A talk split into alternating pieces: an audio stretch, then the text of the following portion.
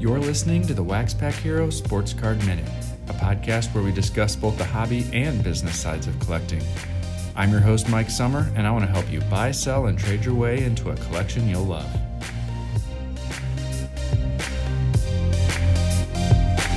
Hello, everybody, and welcome to the Wax Pack Hero Sports Card Minute. Today, I've got another interview for you. I've got Nigel Eccles, the co founder of our newest sponsor, Starstock.com, on the line. And we're going to talk a little bit about his vision for the company and where he sees them fitting into this marketplace. And so, without further ado, I'm going to go ahead and run the interview. All right. Today, we've got another interview for you. He is the co founder and former CEO of FanDuel, the CEO of Flick, and is now the co founder of Starstock. Nigel Eccles, welcome to the show. Thanks for having me. Yeah, I appreciate you taking a few minutes to chat with us about Starstock as you guys are getting ready to to launch here mm-hmm. in the coming weeks. Um, you know, there's yeah, we'll go ahead and get right into it. You know, there's several selling platforms that are out there today in the marketplace that are doing a pretty good job in the card mm-hmm. market. You know, eBay, COMC, Sportlots. There's a lot of activity on Facebook and even Twitter yep. when it comes to selling cards. So, uh, you know, to start with, I'm just curious about your vision for Starstock mm-hmm. and how you see yourselves fitting into the marketplace. Sure, and uh, absolutely. And, and firstly, just thanks for having me on the show. I'm a, uh, as I said to you earlier, I'm a real kind of newbie to the card market, and um, so it's great to have shows like this where you know I can get educated. So uh, our vision for Starstock is that um, is that today probably 99.9% of say NBA fans don't know the difference between a, a Prizm and an optic. Um, they don't have that depth of knowledge. But as we know, or people in the industry know, or in the hobby know, uh, trading cards is just such a great way to trade, you know, your expectations of athletes. Um, and we want to widen that uh, that market. We really want to take it out to mass market, and we feel that what we can do differently is really make it much simpler for somebody from outside the hobby learn uh, and buy cards at a, at a fair price. So that's what our real focus is going to be. There's there's great platforms like eBay or COMC where you can get a vast range of cards, but where we think we can do a lot better is that whenever you land on that that page, you can know whether that's a fair price and you can quickly buy and sell uh, at that price. That's that's what our real vision is. And and it seems like also the focus a little more of a focused inventory as well, right? Yes. So a key innovation is that we are uh, our plan. Uh, so we're very focused on the trading aspect, um, and what we've seen is an emergence of people that are maybe don't feel a need to immediately hold the card. Um, what they want to do is they want to own the card. They want to have you know the long term value. They maybe want to complete a collection and then they want to hold them. And so what we're doing is that designing the product is that the cards are held in a vault. So our sellers, what they're doing is they'll ship the cards to us. We will scan every card. We will categorize the card. And then what you'll see is when you look at the, the website or the app, um, you will see every card in your collection that is held in that vault, and you can sort them by by year, by sport, by category. Um, you can see where the gaps are, um, and then if you sell them, the card still stays in the vault, uh, but ownership would move from you to whoever the buyer is. Okay.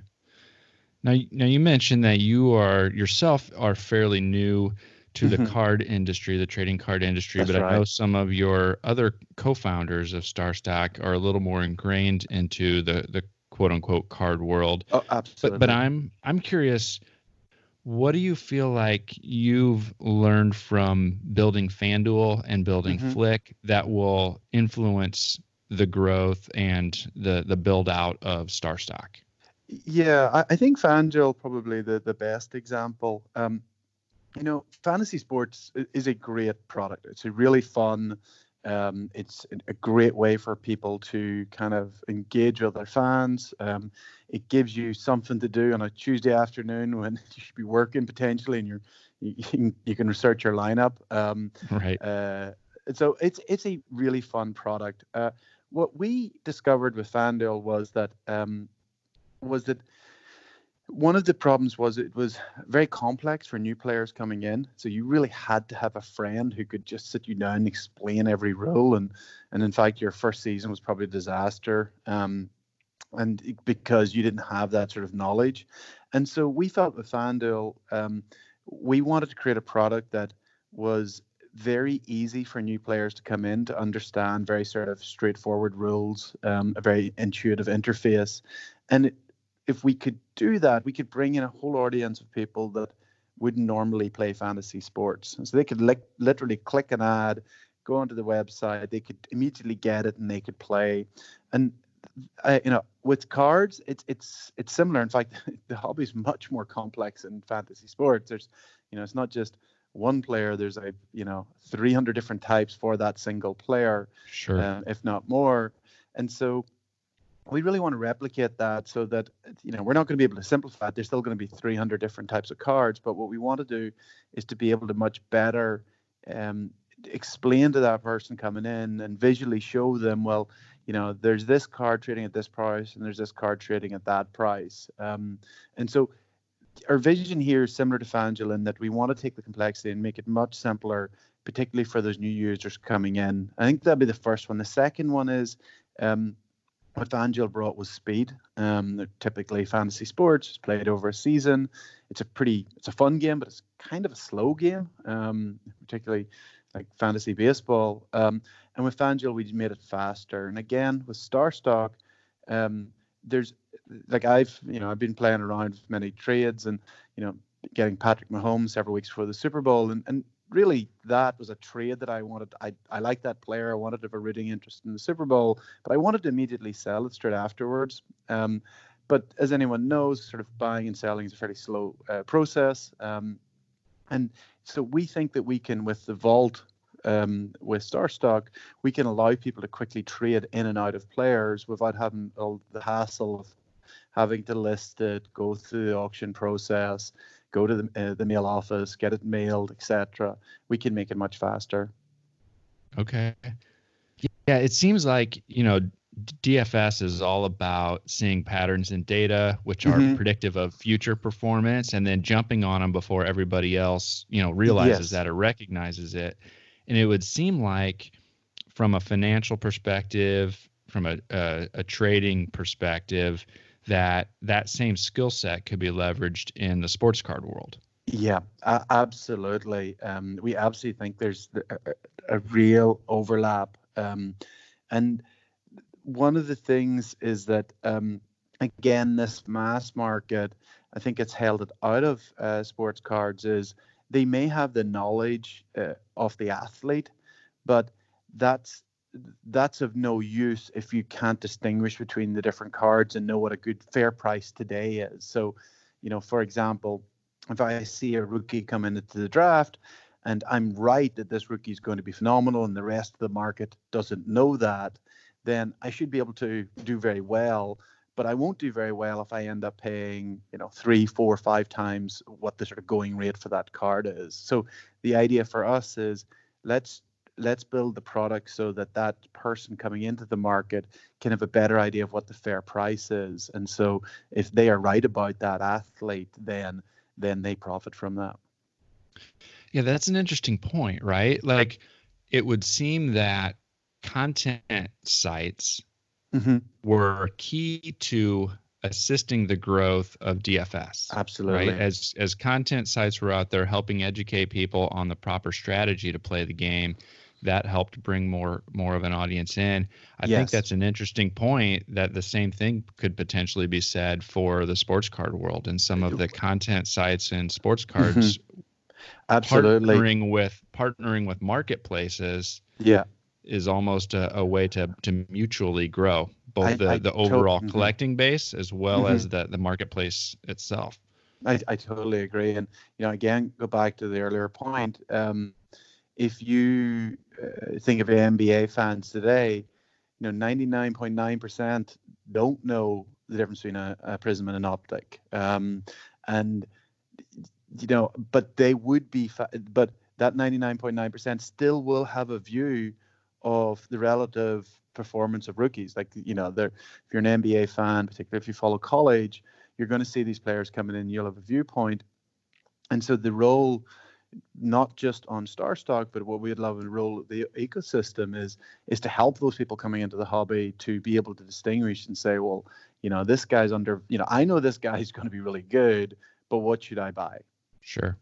So, you know, I think it, you know, just just as a kind of a tag onto that, you know, it seems like in the DFS world also, it's kind of common that after a, a big day or somebody wins a, a big DFS mm-hmm. tournament, they'll buy a jersey of that one of the players yes. who contributed to the win. You know, I, I kind of wonder how long before, um, if we can see some of that in that further integration, we see people go and buy a rookie card of, of one of those players who helped in their DFS win instead of a um, a jersey or something like yeah, that. Yeah, no, absolutely. We've, we've definitely like the, you know, I've seen uh, so often people build a real affinity with players uh, through fantasy sports. Um, and in, in fact, I remember I remember someone saying to me once, it was like, well, why would why would you feel why do people really care about their fantasy team? sort of thing. Like it's you know and he was saying some people care more about their fantasy team than their home team. And i'm like i said well what you're saying is it's they care more about something that they built um, than some team that some billionaire built. And so it doesn't right. surprise me. You, you should care about it uh, because it's kind of was a test of your skill. Um, and so, yeah, I, I, I absolutely think that you know fantasy helped build you know this kind of connection with the players, and uh, I definitely see the cards as a way that people can kind of you know deepen that connection and say, actually, this is this is my guy, and you know I know that. Um, in my limited experience that when I own the cards of a player and I see them play, like I definitely feel more of a connection with that player. Yeah, and also this is the collection that I built. That's know, right. You know, this collection. Is... These are the, the, you know, there was a reason I picked these cards and not those cards. Um, yep. These are the players that I like. Yep. That's great. So the site is scheduled to launch in April, and at this point, That's you right. are taking submissions for people who'd like to be some of the first sellers. Correct? That's right. Yes. So we're we're targeting the start of baseball, uh, although we're um, you know, we're going to launch with uh, the, certainly the three major sports of basketball, uh, football, and baseball. Um, we're looking for submissions for the first sellers. Uh, we're looking for rookie cards uh, from for current athletes. that's sort of where we, you know, we're excited. It's going to be the most sort of price volatility. Um, uh, and so that's where we're currently, and we're ter- currently taking submissions for that. And when those are submitted, what we will do is we will scan every card individually. Um, we will then categorize them, um, and then basically when the site launches, uh, you as owner of those cards, uh, you, you still have ownership of them. We will put them in a vault, and they will be categorized with your name on it, and you will then be able to look on the website and see see each individual each one of your cards against each collection. That's great. And yeah, then I, what you I, can do from there is then, and then some of them you can just leave them um, uh, in the vault, and, and other ones you can say, actually, I'm going to list all of these other cards. And then at some point, either as a customer or as the owner of those cards, you can have them shipped to you. Get them. That's correct. So um, for for the ship ins, what we've really said to people is that you know if they don't like the experience, um, we'll ship them back to you at no cost um, for for the sort of the initial initial ones. In time, obviously, we're going to have to uh, build in uh, shipping costs, uh, but for those initial ones that people are saying, take you're you know, taking a risk with us, we feel you'll love the product, and but if you don't for any reason, you know we'll we'll we'll we'll bring them out of the vault and we'll ship them back to you.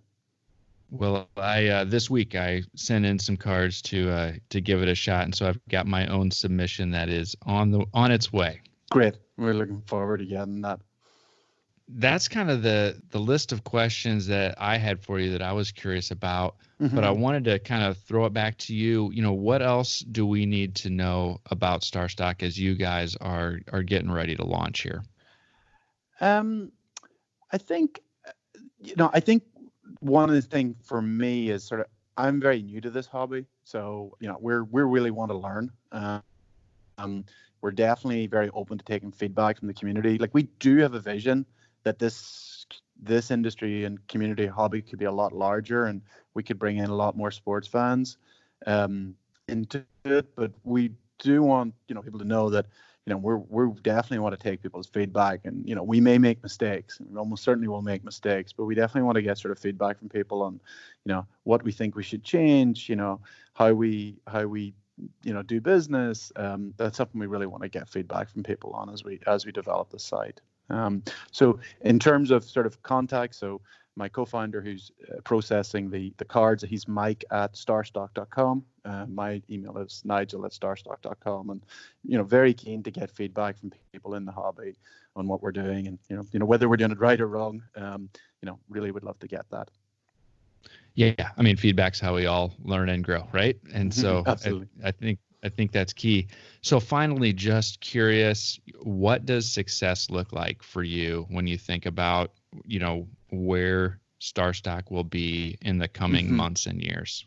Um, so, you know, in the in the coming months, um, you know, we would love to be, you know, what we want to see is a good launch where we're certainly for sort of some of the base rookie cards that you know we're really building up a lot of liquidity and that lots of cards are selling uh, back and forth. Um, uh, that's our immediate goal uh, along um, those sets longer term our vision is that we're bringing in and growing the hobby. Like we would love to grow this hobby 10x or more because what we can tap into is those people who play fantasy sports who are just sports fans but don't currently have that knowledge of cards and that acts as a major barrier for them. So success for sure. us is was not mass market. Like you go onto instagram and you see uh, some of these sports accounts that have millions of followers but very few of them own or trade cards. And what we want to be success for us would be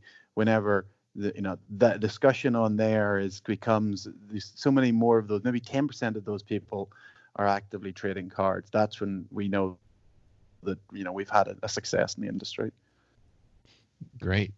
Well thank you nigel for for coming on today. Uh, i really appreciate your time and no um, you know me as a as a collector, me as a, a content creator, uh, me as a person who buys and sells cards to try to create a self-sustaining hobby. I think competition in the marketplace always makes everyone stronger, and so um, I'm excited to see um, what Starstock does. Great, well, thank you. We're we're uh, really excited to see this launch and uh, and to get feedback from the market. All right, great. Well, thank you. Thank you. Thanks again to Nigel for coming on the show. I'm excited to see what Starstock does as they launch. One of the things that excited me the most was that their desire is not just to attract the current buyers and sellers of cards, but also they want to see the hobby grow and they want to figure out how to get more people who are just sports fans or sitting on the sideline, fantasy sports fans, whatever it might be, to actually enter the trading card market. And if we can get more people to grow like that and um, enter the market, that's only going to help all of us, whether you're in it for collecting, whether you're in it for making money, having more people view sports cards as something of interest is going to be good for everyone in the long run. And so, thanks again. Well, that wraps up another episode of the show. Reach out to me at waxpackhero at gmail.com. Follow me on Twitter at the Mike Summer. Leave me a piece of feedback on your podcast app of choice. I'd appreciate that as well. And if you don't mind, I'd love for you to tell your friends to check out the show. Thanks, and I'll talk to you soon.